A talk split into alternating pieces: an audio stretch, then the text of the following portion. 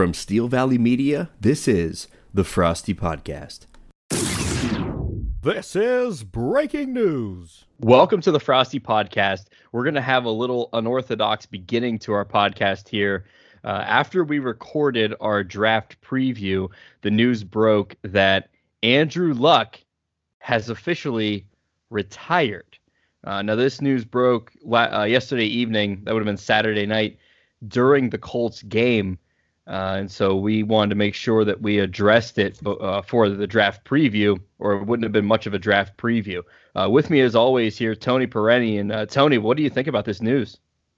Uh, I mean, we've been sitting around all offseason waiting for some breaking news to drop on something. Just, I mean, we've, we've said nonstop uh, how little news has been happening on the injury front, on the suspension front. There really hasn't been much to talk about. And then you, you finally, two weeks from the start of the season, uh, get hit with this big one. And uh, to uh, to quote the legendary Clark Griswold, if I woke up tomorrow morning with my headstone to the carpet, I wouldn't be more surprised than I am right now.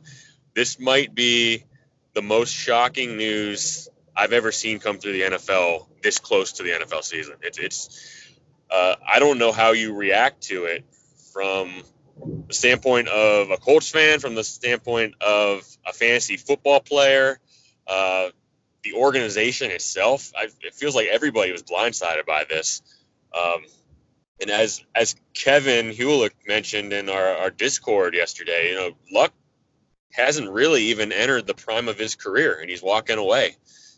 Uh, obviously, fought a lot of injuries through the many years. Uh, the last regime didn't do a very good job of protecting him in the pocket, but uh, they have one of the best general managers in football now with Chris Ballard, and he has done a very good job of building a wall around Andrew Luck to the point where he wasn't getting hit very often at all last year.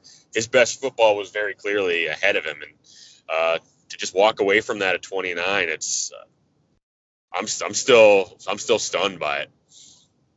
Yeah, and essentially, you know, for those who saw Andrew Luck's presser after the game, uh, and again, that news was dropped during the game. He apparently had a conversation with Jim Irsay, uh, Colts owner, uh, and maybe others. And so the news dropped during the game. Uh, and if you if you go and watch the clip, I mean, the fans find out during the game and begin booing Andrew Luck as he then leaves the field. So it's it's really basically in his presser he was talking that uh, you know in 2016 he played through the injuries and he's gone through this cycle of injury pain rehab injury pain rehab and it essentially is just it's impacting every aspect of his life and and the only way to break that cycle is to leave football. So from a human perspective it makes it makes a ton of sense uh, you know and we've kind of we've talked about it here tony where andrew luck has had these injuries and they're not healing. And i brought up you know is this the beginning of the end for andrew luck? And i i didn't expect that answer to be yes this fast but it's not terribly surprising now, you know, 12 hours removed from the news, but it's uh it's I mean it still is shocking. Yeah, and the, the, the timing of it is what's brutal here. You come out in February and you do this, you know, it is what it is. Like some people uh they don't want to play the game for 10, 12, 15 years like Brady. It's, it, it, not everybody's wired that way, and that's that's okay.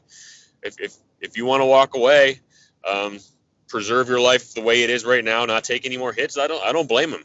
But for the news to drop this close to the season in a year where uh, you know you had Super Bowl aspirations because of this guy, uh, it, it's just brutal news. And I, I I've seen on Twitter the the media really beating up on the Colts fans about the booing, and um, I, I think we just really got to keep it in context on that one. You know, those Colts fans have shelled out a lot of money for season tickets, expecting a big season. Um, expecting a number of big seasons uh, coming up with Andrew Luck's age, and, and to find out that all of a sudden you go from Super Bowl contender to uh, probably stuck in purgatory for a number of years uh, within 10 minutes during a football game while you can visibly see the guy down on the field who did it to you. I mean, it, it I can I can definitely see why they booed. I don't think their reaction would be the same uh, a couple months from now if if Andrew Luck comes to a game and they honor him, they're going to have a standing ovation the way they would for anybody who's you know fought that hard for the organization. Uh, like you mentioned offline, you know, the Colts have had a lot of luck uh, pun, Pun intended. on the quarterback front, you go from Peyton Manning, uh, who's a Hall of Famer, to Andrew Luck, who's on a Hall of Fame pace right after that.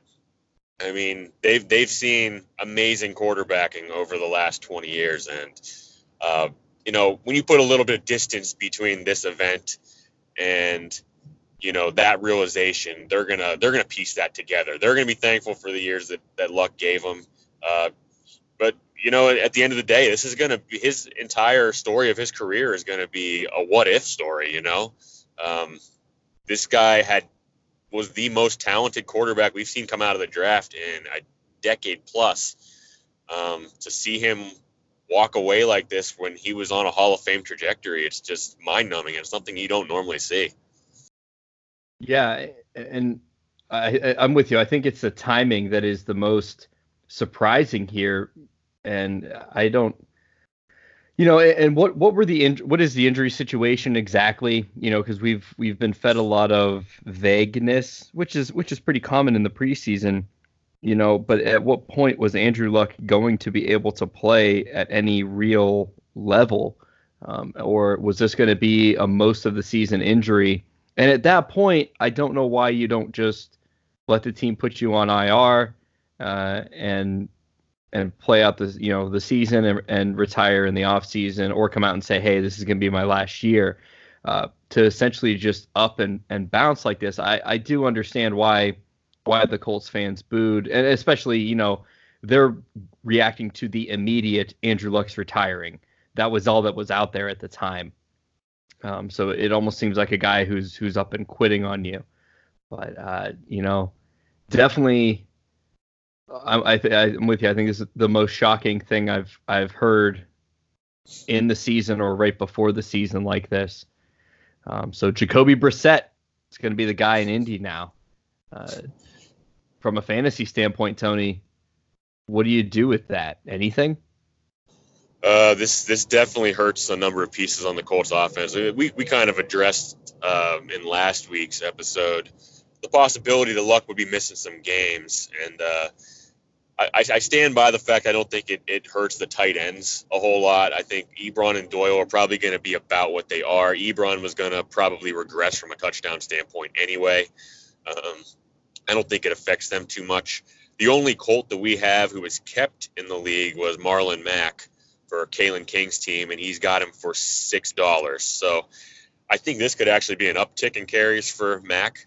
Um, you know the box is going to be a little more crowded now without uh, Luck's arm there to loosen up the defense. But I, I think Max still gets his touches. I think he'll still get a decent number of catches out of the backfield. Uh, and at the end of the day, Calin kept him for six dollars. You don't have to get uh, a mountain of production out of somebody you kept for six dollars at the end of the day. I, I think he's still going to be a worthwhile keeper for for Calin there. Um, but the receivers, I think this definitely hurts. You know, T.Y. Hilton was sitting there with a projected value in the mid 30s, which I thought was one of the best values in the entire draft. Because with a healthy Andrew Luck throwing the football, he has a potential to be a top five receiver. Um, not the case with Jacoby Brissett now. It'll be interesting to see where he goes tomorrow in our draft now because um, I can still see him going for close to 30, if not a little more. But you're not expecting the same production. He's no longer a value at that spot. Now that just kind of is what his price is. So um, other receivers there, you know, maybe there were some expectations for Parris Campbell as a first round pick. I I didn't really see it in his first year. I really like Parris Campbell, but I think Hilton's really the guy you're going for in that offense, and I think this hurts uh, hurts his production level quite a bit. Yeah, no, I, I agree. I, this is going to have a, a trickle down effect, you know, and how how good is Jacoby Brissett? We're going to find out. Uh, you know, he's been the backup there for a few years, uh, but it's definitely. I'm still just shocked by the news. Yeah, but you know, Tony. Crazy. You know, Tony, when it rains, it pours, and we not only have lost Andrew Luck for the season, but we lost another starting running back for the season. Uh, last night, Lamar Miller, Houston Texans running back, goes down with what is expected to be a torn ACL, will likely be out the whole season. Uh, paving the way for Duke Johnson there. Uh, Tony, uh, his average auction value is going to be about five dollars. Uh, how much of an impact do you think this makes? Uh, I think this is definitely big for Duke. He wanted more touches. He's going to get them. I'm not convinced the Texans are done adding people, but I'm not sure how much ammo they have left at this point to do it. They they pretty grossly overpaid for Duke Johnson, in my opinion. Um, to suggest that they're going to go out and trade for Melvin Gordon now, I'm not sure what their cap situation's like. But even if they have the money, it's probably going to cost them a, a first round pick or a second and plus at this point because they they just went and set the market for Duke Johnson. So. Um, it's a rough spot for the Texans to be in. It's a good spot for Duke Johnson to be in. If he's going for five dollars, I I, I got to think that doubles now. He, he's probably going for close to ten, especially with his pass catching ability in a PPR league. Probably see him go around for around 10 12 dollars in this draft now. So uh, we we knew the injuries were coming at some point. We talked about this a couple podcasts ago. Uh, it, it's not a jinx. It's just uh, it's it's the law of averages. Eventually, it was going to happen and we have our first big one on the eve of our draft. Yeah, uh, and I, I, saw, you know, in in speaking with these, kind of going back to the Andrew Luck thing, O.J. Simpson on his Twitter, uh, you could tell they were still at a draft party, and he was very upset because he had just drafted Andrew Luck about an hour before the news dropped. O.J. Simpson, not a guy I want on my bad side. but you know, I, I think this is why too we wait to draft until after week three of the preseason. Um, you know, different leagues do different things. Some like to draft early, and hey, you're going to roll the dice with these injuries. Uh, we we kind of took a stand early on to say we'd rather wait and not draft a guy for 50 bucks who then goes down with a big injury. So this is this is the reason it's it's showing here. Uh, week three being the dress rehearsal is the the most likely chance that a guy's going to go down with a season ender or most of a season injury. Uh, kind of still surprised that it's really only two big offensive names in Lamar Miller and now Andrew Luck. Uh, so I'm I expect you know I'm with you. Law of averages. I'm a probability guy as well. I think the first couple weeks of the season we're going to see some big names going down. I I think you're right. Unfortunately, because uh, it feels like teams have been doing less and less contact in these training camps. Guys haven't been playing as much in preseason games as they normally do to get ready for the season. And um, once you get out there, when the bullets are really flying in week one, it's it's a different atmosphere. It's a different speed.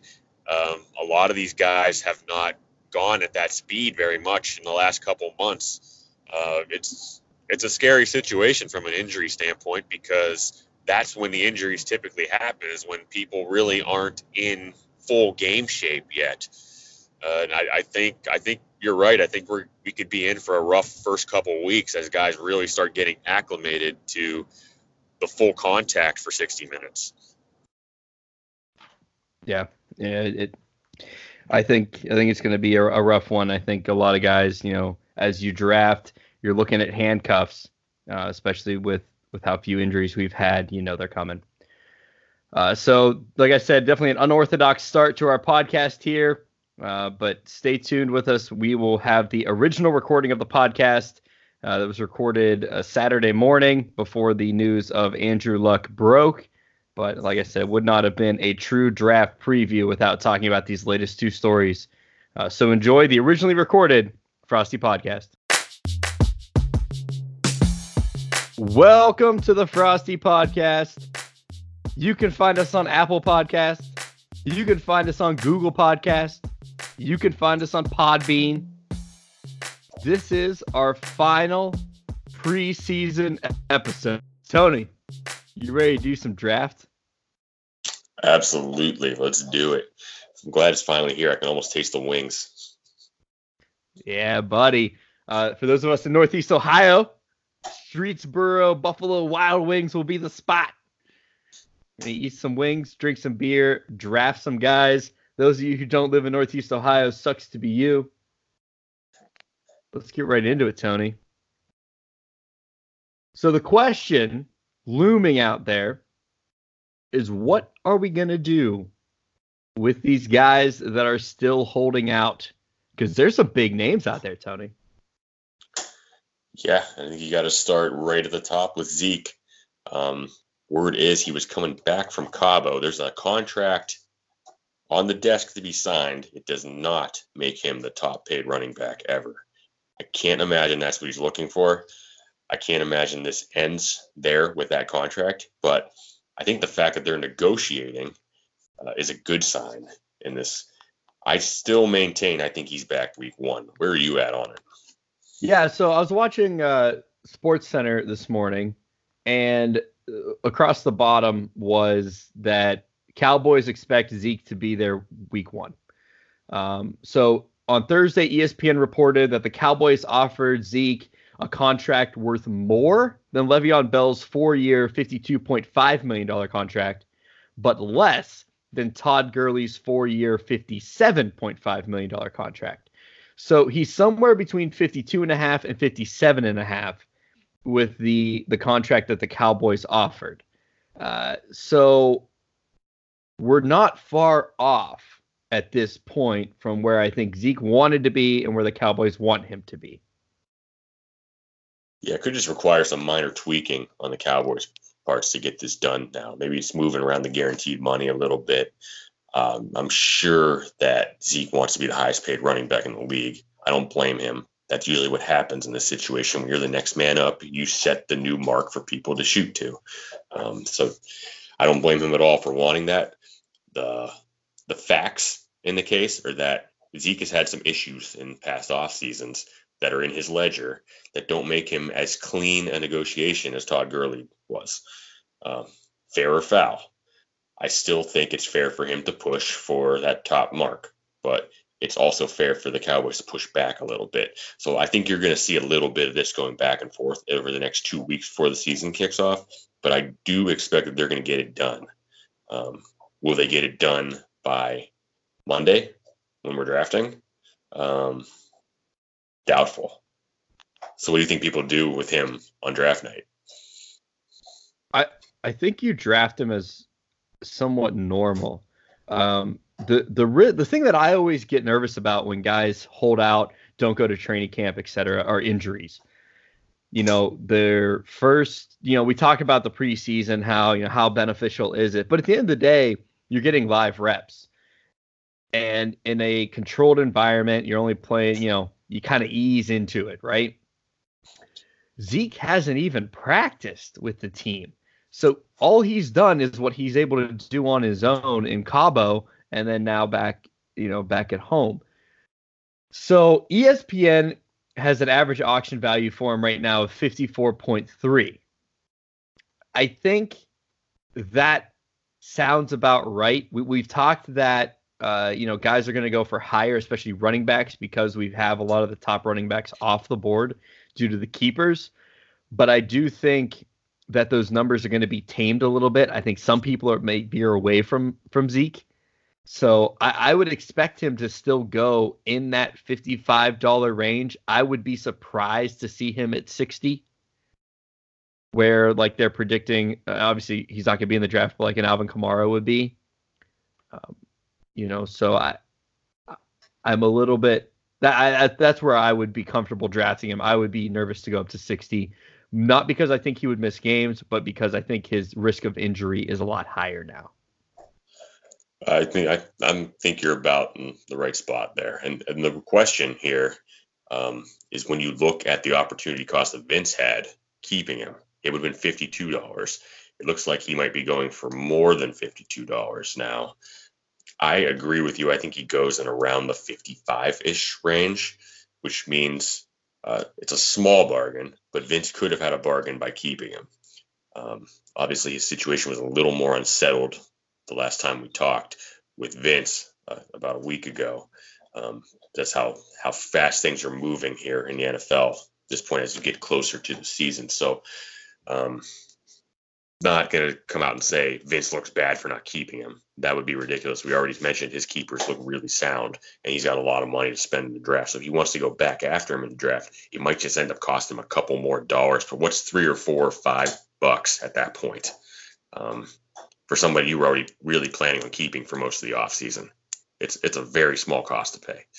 Yeah, absolutely. And if Vince is the one that keeps him, you know, he already he's going to have Nick Chubb, who is going to be RB one until Kareem Hunt comes back, you know, week nine. So, you know, to have two RB ones on your roster, uh, you know, that's going to be a heck of a, a heck of an opportunity. But the risk that Vince had with dropping him is that somebody else can come in now and snag him. Um, so maybe there is somebody out there saying, "Listen, I I know the risk of injury, but there's a risk of injury with every player." You know, De- Devonta Freeman for me last year played like a half, and that was it. You know, and, and I kept him on the roster the whole year. So, uh, you know, I I would. This may be the year that I would veer away from him. But if we look at the other, you know, top ten running backs available, you have Saquon Barkley, who's going to go, I think, 60 plus, almost to 65. Who now with these knee injuries, I don't, I don't know how high he will go. Uh, J- then James White, Melvin Gordon, who we'll talk about here in a minute, and that, that's it. That's all is left for top ten of it, top ten uh, player ranks in running backs. There's five of them. Half of them already off the board. Yeah, and that, that might inflate his cost a little bit. So it's interesting to look for because there's a handful of people that don't have RB ones out there, and um, almost everybody we talk to out there is going to be looking to spend on running backs coming into this draft. So is it possible he hits 60? I think so. I think it's more likely settles in around the $55 range, like you mentioned. Um, I think 60 is obviously going to be eclipsed by Saquon. Uh, could be by Le'Veon. I don't. We'll, we'll see on that one, but um, I, I, don't know if Zeke will be going there or not. David Johnson as well. Um, I could definitely see him hitting 60 if he had been in this draft, but Tim keeping him for 62 doesn't look like that bad of an idea right now. So, um, be interesting to see where he goes. You know, and a guy that I, I just mentioned here is the next guy on our list to talk about uh, in a similar contract dispute, and that's Melvin Gordon. Now, that deal does not look like it's anywhere near done, and they're expecting him at this point to hold out into the season. Tony, what uh, what do you think here about Melvin Gordon? I think he has played his last game in a Chargers uniform. I don't think you're seeing that lightning bolt on his helmet ever again at this point. Uh, this negotiation has gone a lot worse than the Zeke one has. I, I still think there's a possibility out there that he gets traded before the season starts. I really do. Uh, I think there's some teams out there. It, the compensation is going to be the moot point on this because it probably isn't going to cost them that much for a guy the Chargers aren't going to pay anyway. Would be thinking conditional third maybe turns to a second or something like that. Um, the question is going to be whether that team is willing to pay him what he wants. Um, some team out there that has cap space might be willing to do that. So I'm not giving up hope that he doesn't get traded, but I don't feel like you can draft on Monday night assuming that he's going to get traded at this point. I think his value might be down in the 30s right now, and that might even be steep for me right now with how unsettled his situation is. What about you? Yeah, I, I'm with you there, and I think this is this is a prime situation for a team like maybe Charlie, who doesn't have a real great team coming into this, to snag a guy with more of a idea for next year to uh, be able to keep him because Melvin Gordon is a heck of a talent, and I, I don't. Obviously, it matters what team he plays for. You know, if, if he has a good O line versus not, is going to really impact his production and especially not knowing where he's going. But great running backs are great running backs, and they end up scoring a lot of touchdowns for you. So ESPN has him now just south of 36 at 35.7. So you can get an RB1 for the, in the $30 range, but when is he available as your RB1 is the question. Uh, I'm with you. I think something gets done before the season or right around the season. You know, we haven't finished week three of preseason. There could be a running back that goes down tonight and or tomorrow. And now all of a sudden a team is in need of an RB one and Melvin Gordon, you know, pay him a little bit more, give him a you know, give him a contract, and you got a you got a solid RB one on your team. So I, I wouldn't necessarily shy away from him. I'm certainly not going above 40, 45 for him. But if if some of those, and I, I don't think he's going to be amongst the first running backs put on the block. So if I'm a team, I don't have a good running back. I wasn't willing to pay 60 plus for Saquon. Uh, I wasn't willing to pay probably 60 for Gurley. Zeke Elliott scares me.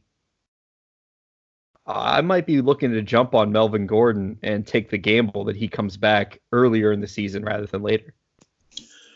You bring up a good point with the keeper aspect of it, because that's obviously a variable here. You get him for around thirty dollars. That means next season you have him for thirty-five dollars when he, he will be back up and running for next season for sure.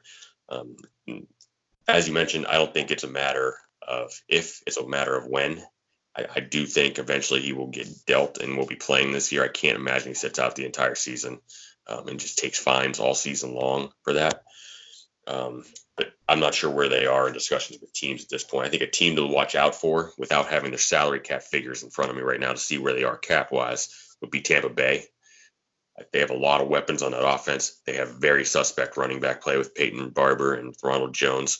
Um, which I didn't see a lot of that uh, preseason game last night with the Bucs and Browns, but I was I was hearing through Twitter that Jones doesn't look a whole lot better coming into this year. He still has a lot of the same issues he did last year. Um, he was kind of the guy they were relying on taking second round to come and grow into their running back of the future. And it's not looking like it's happening. Peyton Barber is just a placeholder. He's not a great running back.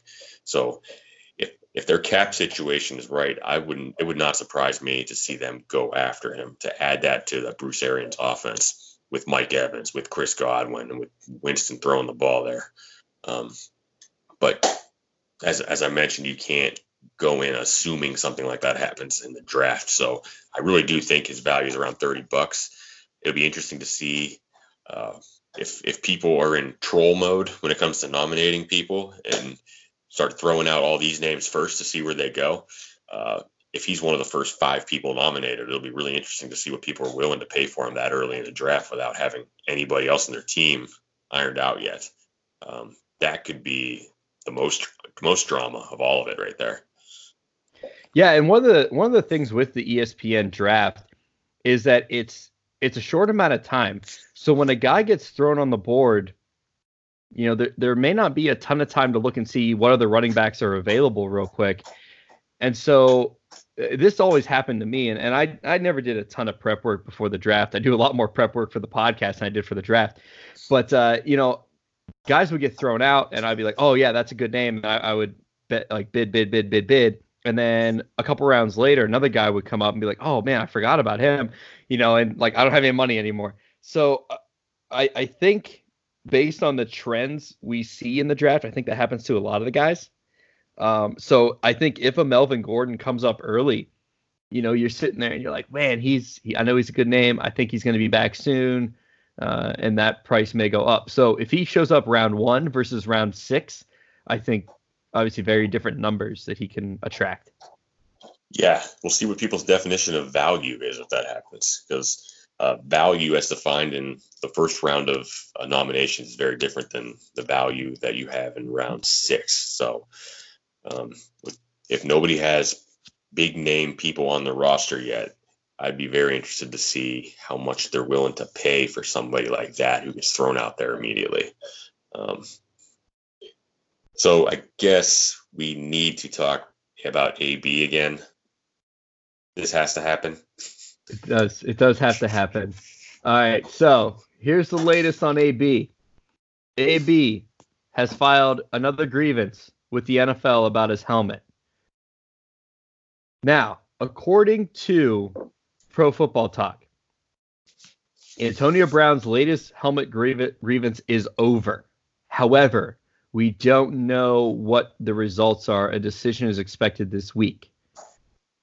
So what they're saying, and this is Mike Florio, this second grievance is, uh, I'm quoting here, the second grievance is much stronger than the first one, primarily because the first grievance was so weak. This time around, Brown essentially is claiming the NFL has tried to ban the Schutt Air Advantage on the fly without giving him the same one year grace period that others, like Tom Brady, received when their preferred helmet helmet models were banned in 2018. So my understanding with this, uh, well, that was end quote. My understanding with this is that the NFL had not banned the Schutt Air Advantage. It did not appear on their approved list, but it did not appear on their rejected list either until Antonio Brown was trying to find a newer model. Then the NFL went out and tested it and said, "Oh, hey, that one's banned also." Uh, and that's that's where Antonio Brown's gripe comes into play. Now, I have not seen an arbitration in the NFL go the player's way for anything like this before, Tony. So I cannot imagine that Antonio Brown is going to be wearing his air his Schutt Air Advantage helmet regardless of the year it was made. I agree. I can't see this going his way. Uh, I think the NFL needs to take a stand on this. It's just it's this grievance is all about a matter of definitions, really. So he's saying it wasn't on their approved list, but it was on the rejected list. Uh, I mean, that's that's a matter of semantics. Like if it's not on the approved list and it's a rejected helmet, is what it is. Um, it was always my understanding that last season was the grace period year for anybody who um, had a disapproved helmet.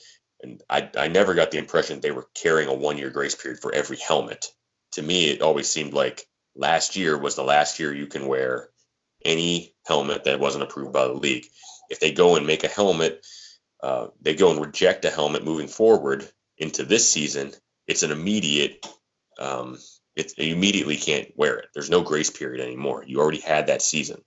Um, that was always my understanding of it. The fact that we're standing here on a fancy football podcast two days before a draft talking about a helmet is ridiculous. Um, where do you think this affects his value? You know, it. I don't. I don't think it does.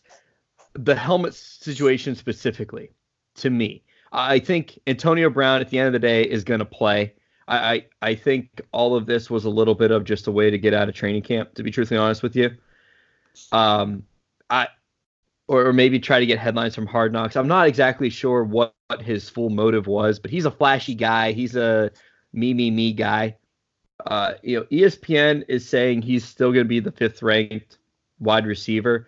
My concern with Antonio Brown is less about the helmet and him sitting out and all that, uh, less about the feet. It's more about Derek Carr. And you've said this before. Derek Carr has not been Roethlisberger. And so to to miss out on all this training camp time, to miss out on the live reps with a, a quarterback who's not as talented as what you had, you're missing out on that timing. You're missing out on that connection. We know that quarterbacks and, and uh, wide receivers chemistry is a big piece of it. And so it's really important that you you get that. So and I don't know how much they have it at this point. That's my bigger concern. Yeah, he's uh he's just red flag on top of red flag on top of red flag for me. Uh, this helmet thing is is minor. It's not going to affect his value implicitly, but um, like we've mentioned before, he doesn't have any chemistry with his team. It seems to be avoiding practice with his new team, um, so he can't he can't know what routes he's supposed to be running. Um, he doesn't really know the offense. He doesn't have chemistry with Carr. He doesn't have chemistry with Gruden. Um, and this team is not that good. They're going to lose some games, and you see what this guy does when he loses. Um, he's a mess. He can napalm that entire team. Like to me, his draft value is very, very low for me. And I'm honestly considering a lot of his Raiders teammates, their values being really low because of the potential this guy has to just blow the entire team up uh, if they start losing some games, which is likely. There was a stat floating around this week. Uh, so Ben Roethlisberger threw 16 interceptions last year. 10 were targeting Antonio Brown. He's a loud wide receiver. He demands the ball, and quarterbacks are going to listen to that and try to get him the ball. So it's great for Antonio Brown. He gets targeted, and it doesn't hurt Antonio Brown if they throw an interception but it's going to hurt Derek Carr's stats if he's throwing interceptions. It's going to hurt the rest of the Raiders team if we're throwing interceptions because Antonio Brown isn't playing as a team. So I, am with you. I would be nervous. I would avoid Derek Carr at this point. Um, you know, Antonio Brown is still going to be the big target in the red zone. Antonio Brown's still going to catch a bunch of balls. Uh, I, I I have some injury concerns, less from the wide receiver than a, than a running back. But um, I, I don't think I'm quite as down on him as you are. ESPN is saying he's 36.9. I would I would be a little less than that.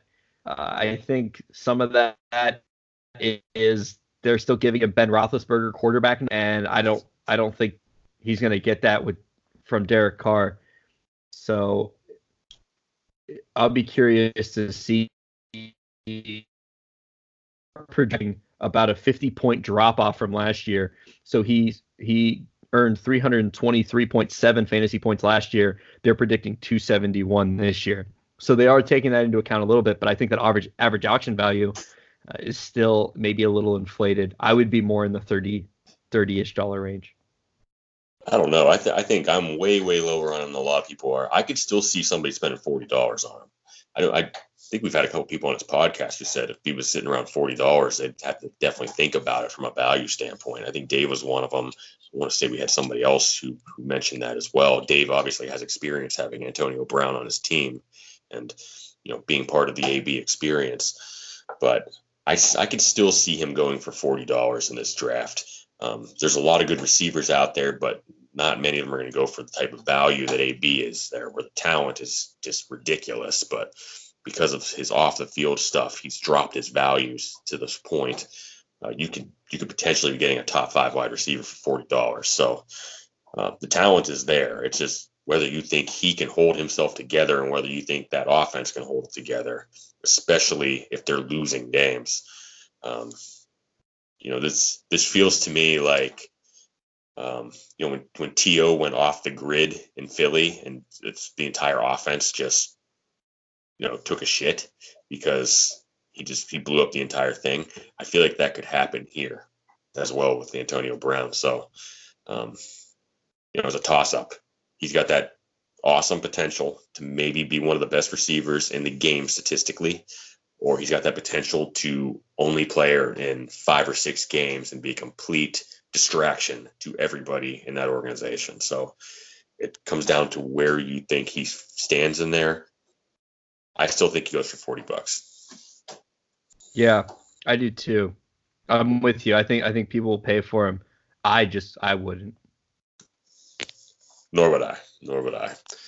So moving on from a guy that we've talked about a ton to a guy that we haven't talked about a lot at all. Um, Cam Newton, just injured in the last uh, last preseason game here a couple nights ago. Uh, left the game in a walking boot. Uh, sounds like it's a sprain at this point. Uh, he's questionable for week one. Um, maybe the bigger discussion here is one we've already had: uh, the validity of these preseason games and whether starters should be playing in them at all.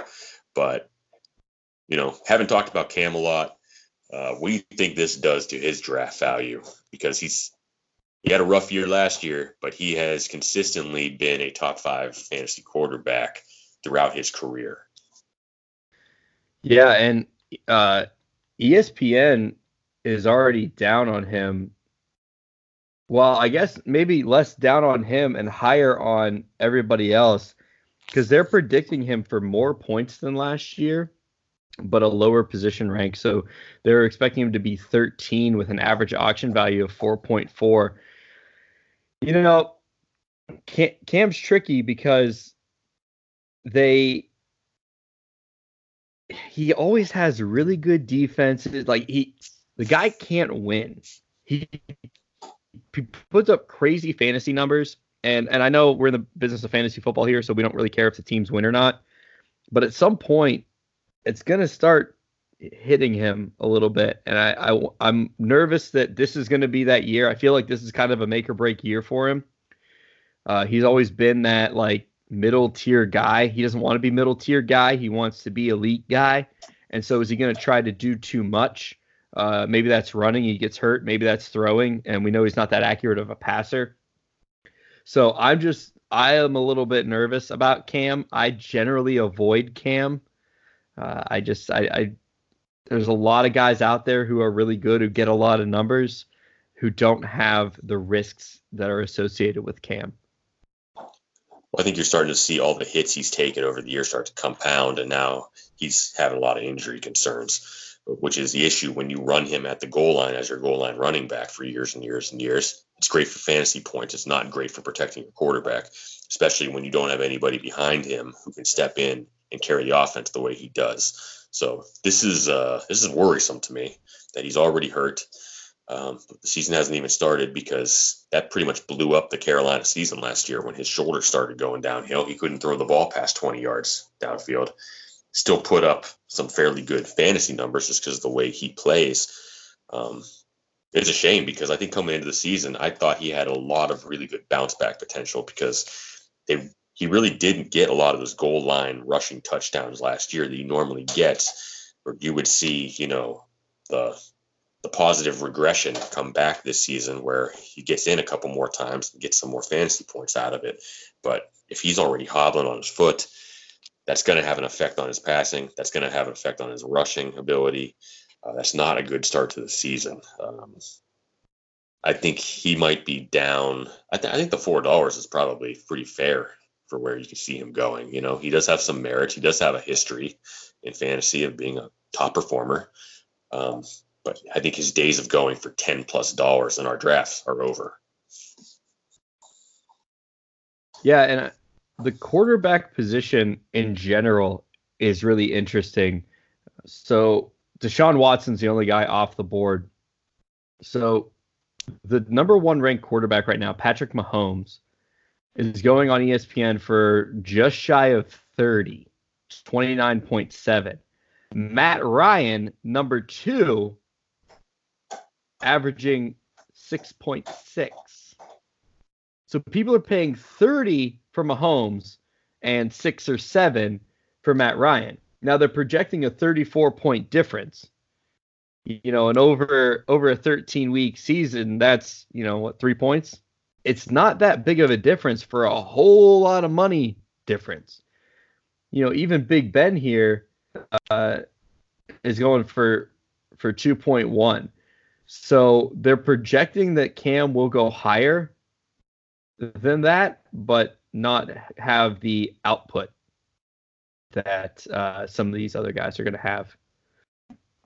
That's really interesting. I, I don't want to get too far into the dollars and cents of, of that discussion yet because we're we're going to play the prices right here with these uh, draftable players in a little bit, and Pat Mahomes is definitely going to be one of those that we that we talk about there.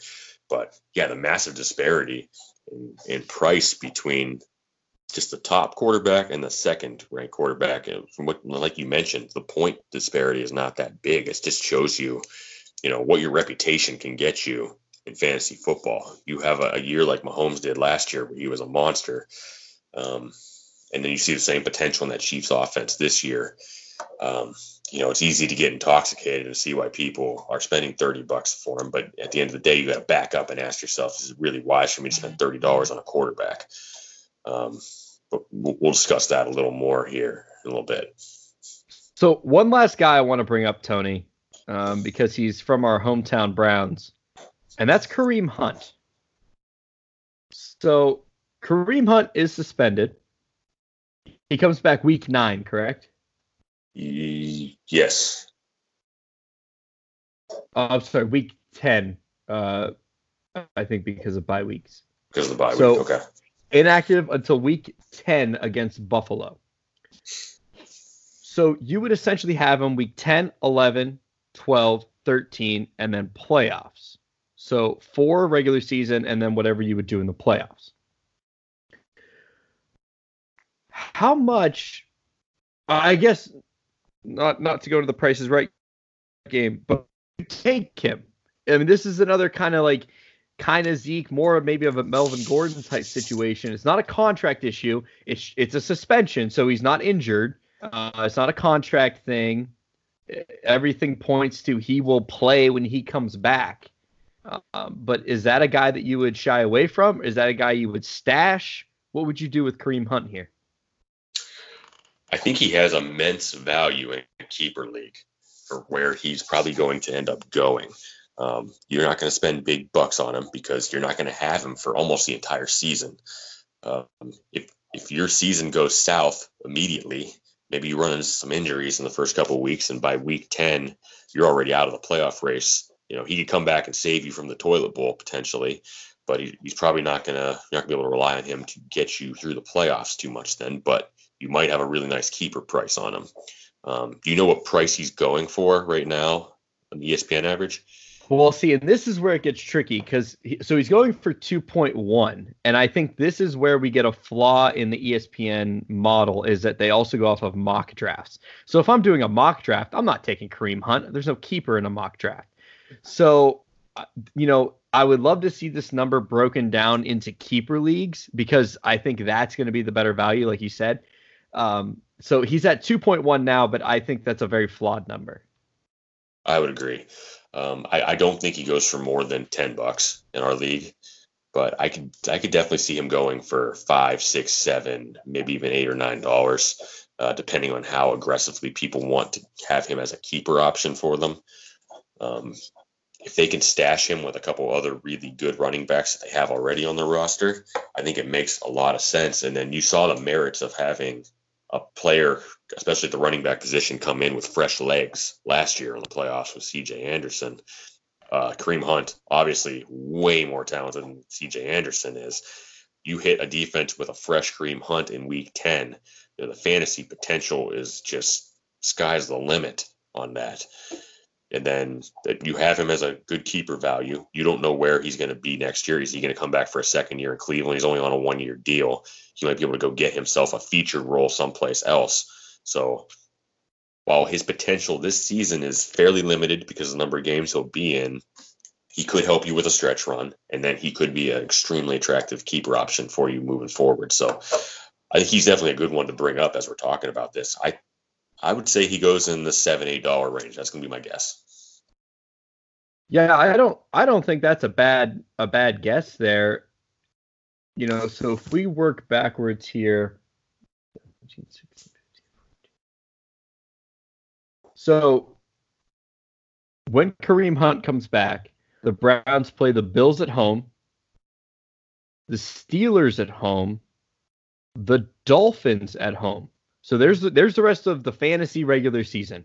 Three home games, one divisional rival.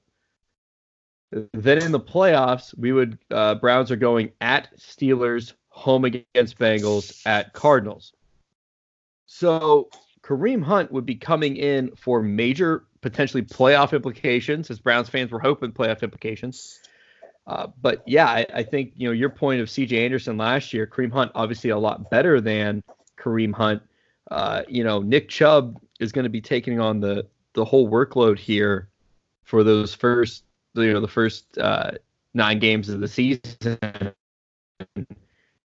He's going to need a break. You're going to have a one-two punch.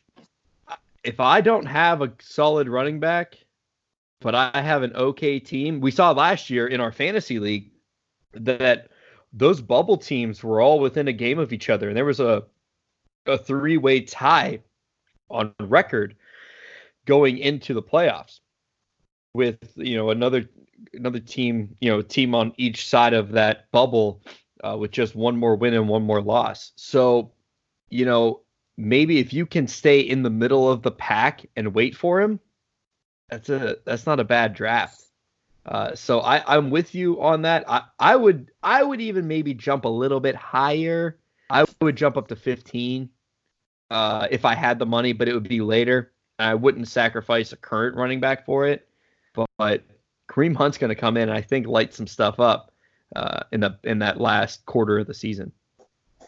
Yeah, 15 would be interesting. I could, I could probably see somebody like Steve doing that move where he already has a couple discount running backs, so doesn't have a lot of money tied up in the position, but has a lot of good talent, so he can afford to spend $15 on a Kareem Hunt who's not going to play for you immediately I think there's going to be a lot of people that are going to spend too much money at the position in the draft and probably aren't going to be able to spend that type of money. But that's a good point. Uh, there probably are a small handful of handful of people in the league who can afford to spend up to 15 on somebody to sit on their bench for a little bit. All right, Tony. Now let's let's go into some more draft talk here. We like to always point out who who spent the most, who was the highest uh, dollar amount in each position, and so let's go through let's go through each position. What do you say? Yeah, let's do it. The price is right. Let's do it. All right, Tony. First one, Patrick Mahomes, quarterback. ESPN is projecting 340 points this season. They're also projecting, as I mentioned earlier, he's going to go for just shy of 30. Tony, how much does Patrick Mahomes go for in our league? Uh, not 30. I do think he goes for the most money. I don't think that's a question. Um, but as we as we talked about offline a little bit with the mock drafts, you know, the format of those people log in, they spend about 10 minutes playing around in it, and then after that, everybody gets out. Nobody's sitting there doing a two hour, and a half, two hour mock draft. Um, that doesn't mean anything for players are not going to keep. So in that first 10 minutes, somebody who is playing with money that isn't theirs at that point, they don't have to live with this roster that they put together all season, spends up for Patrick Mahomes 30 bucks just to see uh, who they can pair him with um, as far as the draft values go. Just kind of allows you to play around with the numbers a little bit. If I spend X amount on Patrick Mahomes, who can I also get a running back? That type of thing. So people get into a feeding frenzy in the first 10 minutes over the top quarterback, and the price ends up going up, up, up, up, up. That's not real life in that one. So that big uh, dollar disparity you talked about before, where it goes from thirty dollars to six dollars for the second ranked QB, Matt Ryan. I think that six dollars is real because at that point, the mock drafts are all on auto draft, and everybody's going for about their actual value. So that Mahomes number is inflated to me. I would be beyond shocked if somebody spent thirty dollars in our league for him you know, you bring up auto draft, and I, I don't think anybody's planning on auto drafting this year. But should something come up where somebody has to auto draft, ESPN will bid up to that projected value.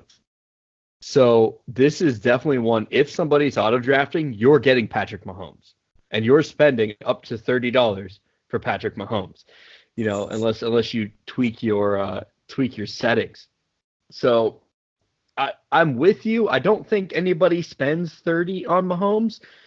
However, if you're a guy like Groover who isn't putting a whole lot of money in on running backs because he got some really good value but has really good talent, you may have a little extra money to throw around there. And he is projected 34 points above. I mean, a lot of these games do get close. I'm not saying he goes for 30. Is it 20? Yeah, that's the number I was going to go with. I'm going to go with 20. If we're putting a number on it in this game, uh, I think he goes for twenty dollars.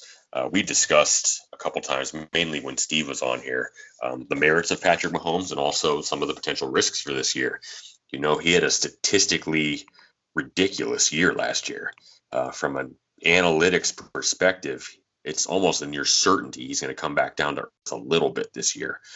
Um, so to project that he's going to put up the same touchdown numbers that he did in his rookie season when he caught everybody by surprise is probably false. So I think his his points are going to go down a little bit. I wouldn't say that really affects his value. I think he'll still end as a top three quarterback in fantasy. So I think twenty dollars is probably a very real expectation here. Uh, traditionally in our league, we've seen the top quarterbacks go for twenty, a little over twenty. Um, but it seems like when most quarterbacks go for north of 20 in our drafts, they don't really see the payoff to that. And I think you're going to see some of the impact of that in our draft on Monday, uh, where people are a little more gun shy to go past that $20 mark for the top QB. But I do think he hits it. Yeah. And ESPN is projecting him to come back down to earth a bit. So they he had 50 touchdowns last year, total fantasy points 417. This year they're projecting 35 touchdowns, and 340 points. So they are expecting him to come back down to earth a bit. Uh, I still, I mean, that's still going to be an incredible year for him. Uh, I just, I, we have some guys who chase names, and I can tell you, you know, from a guy who got torched a couple times by Patrick Mahomes facing, you know, when I faced Steve last year, you know, you, would see him put up those 30 point games, and you're just like, man, I wish I had that guy. Uh, and if he can put up numbers similar to that, and you're like, that's a, you know, essentially a guaranteed 30 points every week versus, you know, some of these middle tier quarterbacks who have, who are so roller coastery, it's hard to plan on them for anything. You know, I could see a guy going, going high. And if it, if it turns into two guys going against each other, that's when you get the competition comes out. You look mm-hmm. next guy, Matt Ryan, doesn't really get you excited. So I, think 20. I'm with you, but I I could see higher, uh, and I have a, co- a, couple coaches in mind I won't mention who I think will go that high for him. But uh, you know, I'll say it. A guy like Calin King, who has shown that he will spend a lot of money. He does value quarterbacks. I could see him throwing down a lot of cash for somebody like Patrick Mahomes. Yeah, bold prediction for this year though. I don't think Calin Chase is the big name quarterback this year. I he seems to vary his strategy year to year. Um, went for three quarterbacks last year. I don't know. I don't. I'm not sure that he's going to go chasing Mahomes, but we'll see. We'll see in a couple days who ends up being right on that one.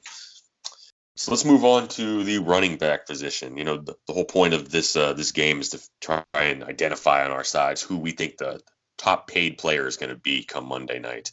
Um, but when we go to the running back position, there's not really much of a guess. I don't think I, you'd be hard pressed to find anybody out there who would say anyone but Saquon Barkley is going to get that uh, top spot.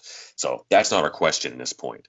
Let's let's frame it this way: the most money anybody has ever spent in our draft for a player is $70 spent on Odell Beckham by Calin King two seasons ago for the 2017 season. Derek, do you think Saquon Barkley goes for north of 70 and sets a new record in our league this year? No.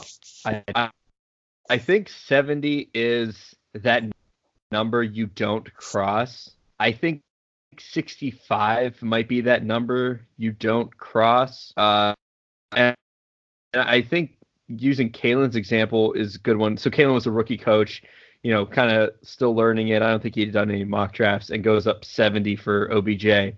And then what happens to OBJ's out the rest of the season. And almost half of your budget went to a guy who isn't playing. The Giants are bad. They have a quarterback controversy. They the entire team is going to be on Barkley's shoulders and he's going to feel that. So if you're going no- north of 70, if you're going north of 65 and he doesn't perform or doesn't play, I don't think it's a question of perform. If he doesn't play because of injury, your season is gone because you don't have good backups because you spent so much on Saquon.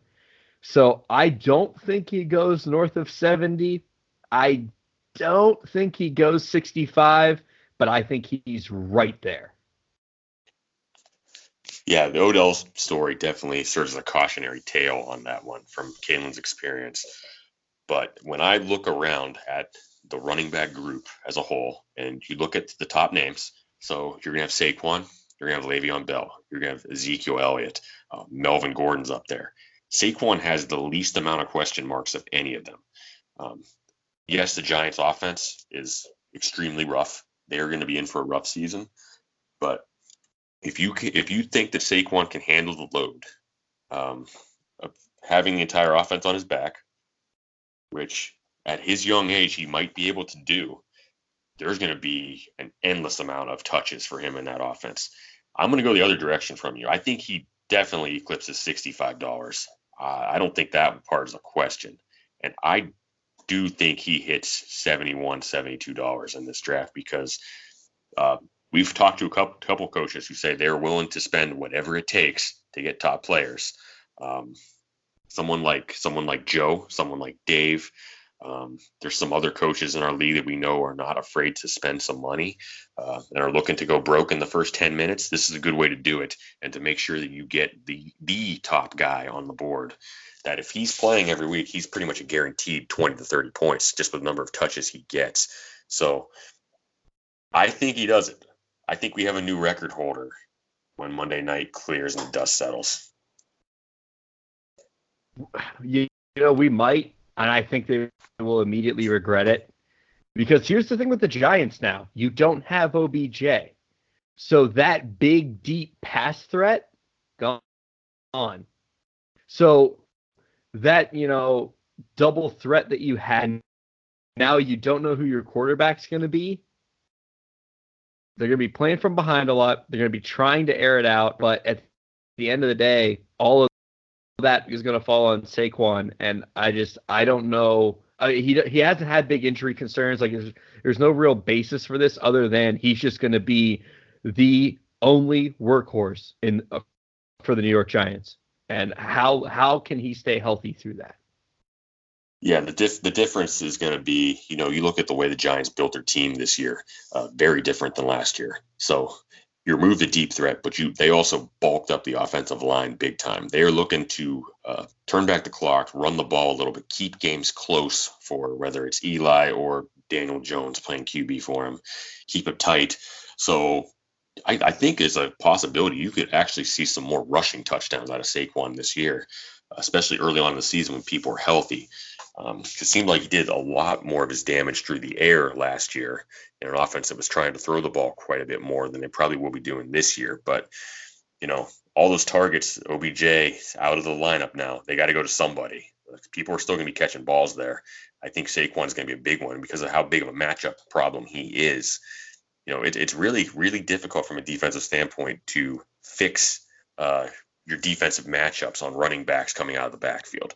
Uh, it's not impossible. You can do it, but it takes a lot of work. And I think there's going to be a lot of uh, defensive coordinators out there who are just going to be like, you know what? We are we're going to let Saquon get his yards in the passing game. Um, we're going to let him do it. Uh, we're going to keep him in front of us, so it's going to be catch tackle every time. Let him get that those eight catches for 35 yards or whatever. That's not going to kill us. Um, so from a, a real football standpoint, it might not really rack up the stats and move the offense the way they want. But from a fantasy standpoint, you know, that's a pretty good point production right there. And that's not even factoring any rushing or any touchdowns. So I still think there's a, if he's healthy, he's going to produce. I don't think that's a question. So for these people looking to spend big money at the position, it just comes down to whether you think Saquon can stay on the field all season.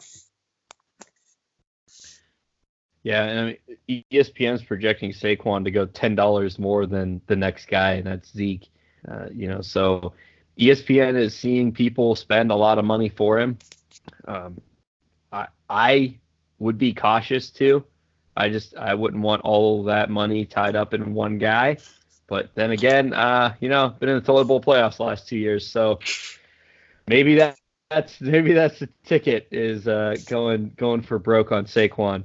Uh, if he plays all year, I, I still think you get solid value because I think he's he's worth every penny if he plays. It's just it, if you believe he's going to play the whole at least all 13 regular season games for you or not. I, I agree with you. In fact, it's a lot to put on his shoulders. So we'll see if he can handle it. And I don't think that Giants team's going to be very good. So, but being as young as he is works to his advantage in this one. If somebody can handle the massive amount of touches he's going to be getting, it's probably him. So um, that's a toss up there. And somebody coming from how many injuries I've had to endure on my fantasy teams over the last couple years, it's definitely something I would be questioning. But you know, the risk might be worth the reward in that point. If you get him through the entire season, you're probably going to be in the playoff picture and in the championship picture at the end of the day. To move on, Tony, Saquon's going to go for a ton of money. I'm curious to see what it is. Uh, but let's look at one of my favorite positions, tight end. So the number one uh, projected points getter, Evan Engram, again from the New York Giants. Uh, ESPN's projecting he goes for 8.7 and earns 177 points. Tony, Where do you think he goes? I think I think Evan Engram goes for right around there. I think the eight dollar range is probably good. I'm going to throw out another name out there that I think uh, will go for even more money at the tight end position, um, and he has his own risk attached to him. I think Hunter Henry goes for north of ten dollars. I think he goes for ten or eleven bucks in that Chargers offense that already has Keenan Allen banged up a little bit. Should be ready for Week One, but um, you know how Philip Rivers likes to lean on a tight end position. He didn't really have anybody to do that with last year. So kind of forced him out of his comfort zone in the red zone a little bit. He likes to throw the tight end position when they're down in the red zone. And having a weapon like Hunter Henry back, you know, he has his own concerns coming off of an ACL tear, but he did it so early last year that I think he has a little more time in his recovery than most people probably do coming back from that injury. I mean, he did it in OTAs last season, didn't even make it to training camp. So he's had additional time to rest up. Uh, he has uh, the best quarterback of the, of the, the top three that I'm thinking. It's Evan Engram, it's OJ Howard, and it's Hunter Henry. He's got the best quarterback of the three. Um, given those options, I think Hunter Henry goes for the most. I'm going to put an $11 stamp on him. You know, the reason that I don't think he will is because ESPN, with their player rankings, it's not a projected player ranking, so to speak. It's a what did you do last year player ranking, where he's 119. So ESPN will auto default to player rank on the bids or on the uh, on the draft board. So unless you go and and sort by fantasy points projected, Hunter Henry's not even going to be on your list. So I think somebody who listens to this podcast gets a little, little bit of an advantage and will know that Hunter Henry is not just some, you know, guy that somebody throws on the board to try to get people to overspend. Um, so I think your 11 would be where he should be, but I think because of the way ESPN does these player ranks, uh, I think he's going to go for less than because because he had an ACL tear last year. I think a lot of people don't know who he is. He plays on the West Coast, uh, and he's going to be buried in your in your list. So uh, I I I think he goes less than ten dollars, uh, strictly because of that player rank situation. Yeah, it could be. If people got to dig through and search for him on draft day, that is definitely going to hurt his value. It just comes down to whether they go in with the idea of putting Hunter Henry at the top of their list. I think they probably should. He should definitely be up there. But, um, you know, we only have five owners right now that don't have a tight end one. So that field is small, but they could potentially be looking to spend around 10 $15 for a good tight end to just ensure that they have points coming to them every week. So if he's on their board, I think it's very possible he gets that ten dollar mark. But like like you said, it comes out to how much work they do prior to the draft, knowing that he's out there. Yeah, and so I just uh, resorted by player rank, and the guys that come up top now are Eric Ebron, Austin Hooper, Kyle Rudolph, Trey Burton, David Njoku. I think Njoku goes because he's the local guy, right? Um, but when you when you sort by fantasy points, it's uh you know it's Evan Engram, it's OJ Howard, it's Hunter Henry, it's Austin Hooper, and then Njoku. So if those are your top five, it's very different than if you're sorting by player rank. And so it all depends on who gets put up on the board. And uh, we're gonna call that a frosty podcast advantage if you're grabbing Hunter Henry. Yeah, and the other name I threw out there too, OJ Howard, he got hit with injuries last year too. He would be up there in that list from a point standpoint if he hadn't gotten hurt. So there's some good value if you're mm-hmm. willing to just scroll your your uh, screen a little bit further down on draft day. You can come up with some really good tight ends for some good value. Yep. Well, listen to those who are going to be new in auction. Sort by fantasy points projected. All right, Tony. Let's go to wide receivers. It's a good one to wrap up with. There's some really big names up there at the receiver position in this draft. This is probably the most talent rich position that we have for draft night. You know, most people kept their running backs. You saw a big number of tight ends kept. Um, you know, receivers are a bit star studded. You have Julio Jones, Davante Adams, Michael Thomas, Odell Beckham, Uh, you got some serious talent up there. Uh, who are you thinking goes as the top receiver and for what price? That's a really tough one. I, ultimately, I think I'm between Davante Adams and Julio Jones. To be honest, I think uh, you know how how many years does Drew Brees have of being an elite quarterback? We're starting to see him fall off. Uh, Matt, Matt Ryan, I think, is still right there towards the end.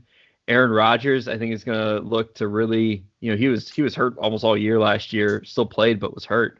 Um, so I think you know they're looking for a signature year. Aaron Rodgers is. So I I think it's going to be it's going to be Julio Jones as number one, and I think he's going to be 50 to 55. I think it's going to be the guy that doesn't get one of those top running backs and is looking to get a top wide receiver. That's interesting. He's definitely. I, I probably I have the same top two that you do: uh, Davante Adams and Julio Jones. I'm going to swing the other direction. I think Davante Adams is going to be the top receiver taken. I I could see him going for fifty-seven dollars. The top receiver in our draft has typically gone a little bit north of fifty-five every year. You know, the Odell Beckham year being the anomaly, but we've we've seen Julio Jones go for fifty-eight. We've seen Michael Thomas go for 56. And, and normally it's a pretty safe position to do that at. Those guys usually do produce pretty well if their quarterback remains upright. So you mentioned the Aaron Rodgers injuries of last year. He's healthy now. He's got a new uh, coach in there, but you I don't know if the coach so much matters in this instance. You know that Rodgers loves to feed the ball to Adams, and he's an extremely tough player to cover. Uh, especially in that division, there's not a lot of great corners that can match up with him, and they've uh, Rodgers is always pretty good with his location of putting that ball where the defender can't get him, even if it's perfectly covered. So that's a match made in heaven there. Rodgers and Adams, they were going to hook up for 10 plus times a game. Um, he's the guy he looks for in the red zone, much any situation. So as long as Rodgers stays healthy, uh, I think Adams has really, really high potential. You know, Steve had him for a bit of a bargain last year. I think he's paid around 48, 49 bucks for him. Um, he's at his true value this year. I think you're going to see him go for a little more than 55. I think the person that gets him is probably going to be pretty happy with what they get from him too. Yeah, you know, I, I think the head coach matters for Green Bay because they're they've already talked about expanding the running game. Expanding the running game helps the passing game.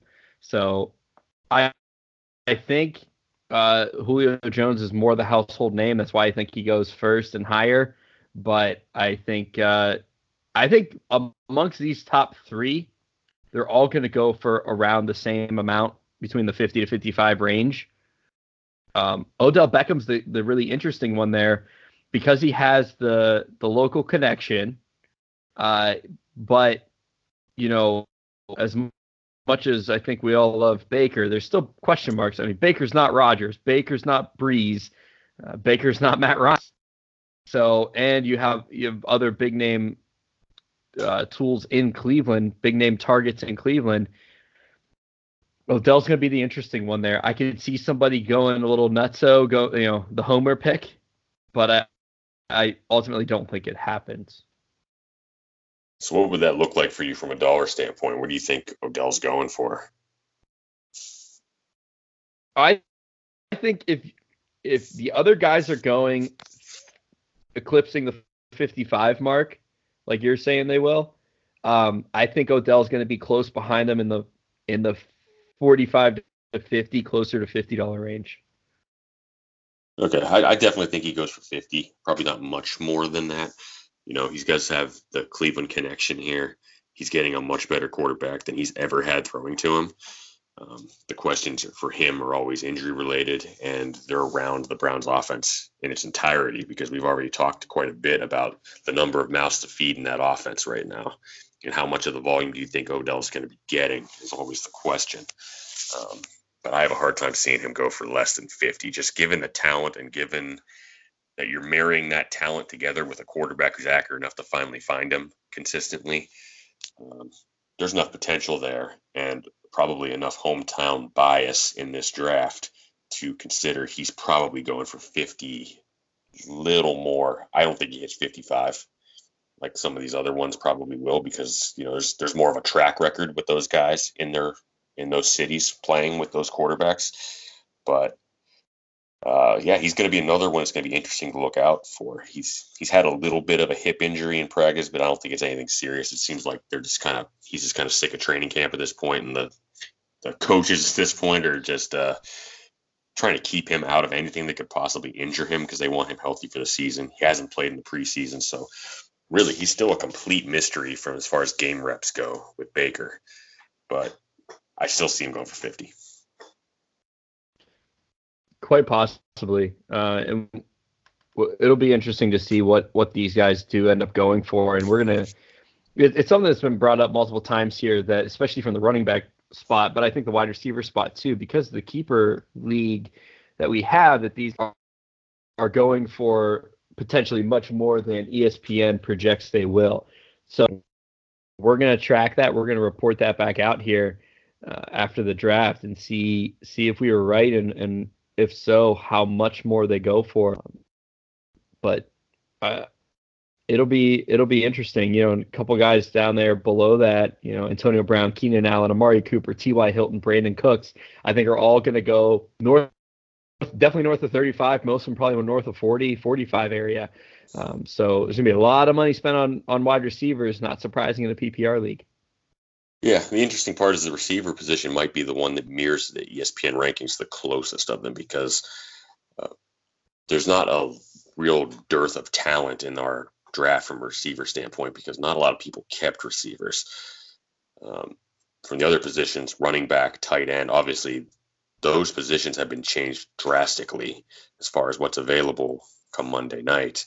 So those prices are probably going to be completely different than what ESPN has them at. But I could actually see the wide receiver numbers coming in closer to where the ESPN averages are. Probably not one for one, especially at the top.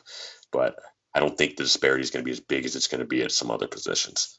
No, I, I agree. I'm I'm really curious. Uh, the the researcher side of me is uh, very interested to see what what comes of all of this. Well, the hay's in the barn at this point. We've uh, we've discussed it all. We've uh, we've gone through uh, a lot of the big names, a lot of the situations, some of them ad nauseum, some of the lesser names, Matthew Stafford. Uh, people in our league should definitely be well prepared for this draft, and it's about time to do the thing, Derek. That it is, Tony. That is all for our draft preview from the Frosty Podcast. Tony, our next episode, we're talking week one of the regular season. We're gonna have a whole new format. I'm excited, Tony. You ready for the season to start? Oh yeah, I'm ready for some real football. None of this preseason stuff. Uh, let's let's see what our actual rosters look like. Let's see who's excited after draft night. Let's see who is uh, a little dejected by the way things went. Um, yeah, I'm, I'm ready to get to week one and get those week one matchups rolling. All right. So next time we'll be here, it'll be in preparation for week one of the regular season. We're going to talk a little bit of draft recap. We're going to get you ready for week one and tell you who your lineup should be. On behalf of the Fortune 500 League, he's Tony Perenni. I'm Derek Frost. Buckle up, baby. Season's here.